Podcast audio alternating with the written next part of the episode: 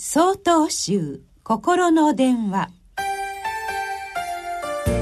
今週は去年の半袖今朝のお茶碗と題して、山形県地蔵院佐藤知光さんのお話です。暦の上では立春となりましたが、まだまだ寒い日が続いております。皆さんは暖かくしてお過ごしですか？私たちは季節に応じて暖かい服や涼しい服に着るものを変えていきます。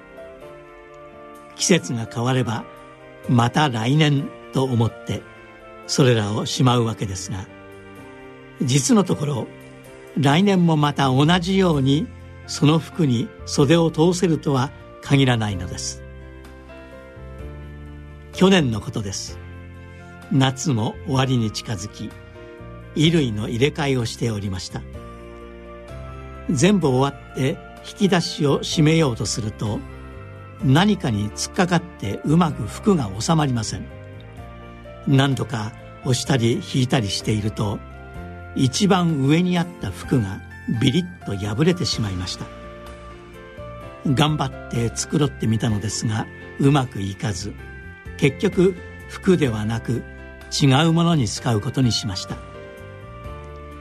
また来年のつもりでしまった服でしたが、次の機会はなくなってしまいました。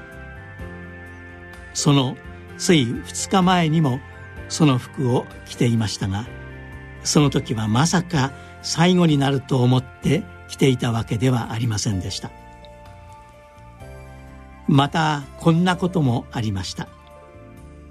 朝お茶碗にご飯をよそおうとした時、するりと手から滑り落ち、次の瞬間にはガシャリと床に落ちてしまったのです。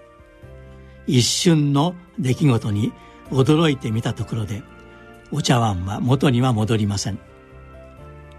当たり前のように明日も明後日もこれでご飯を食べると思っていたのに、昨日の夜が最後になってしまったのです。さて、今目の前にあるものはまた明日また来年があるでしょうか？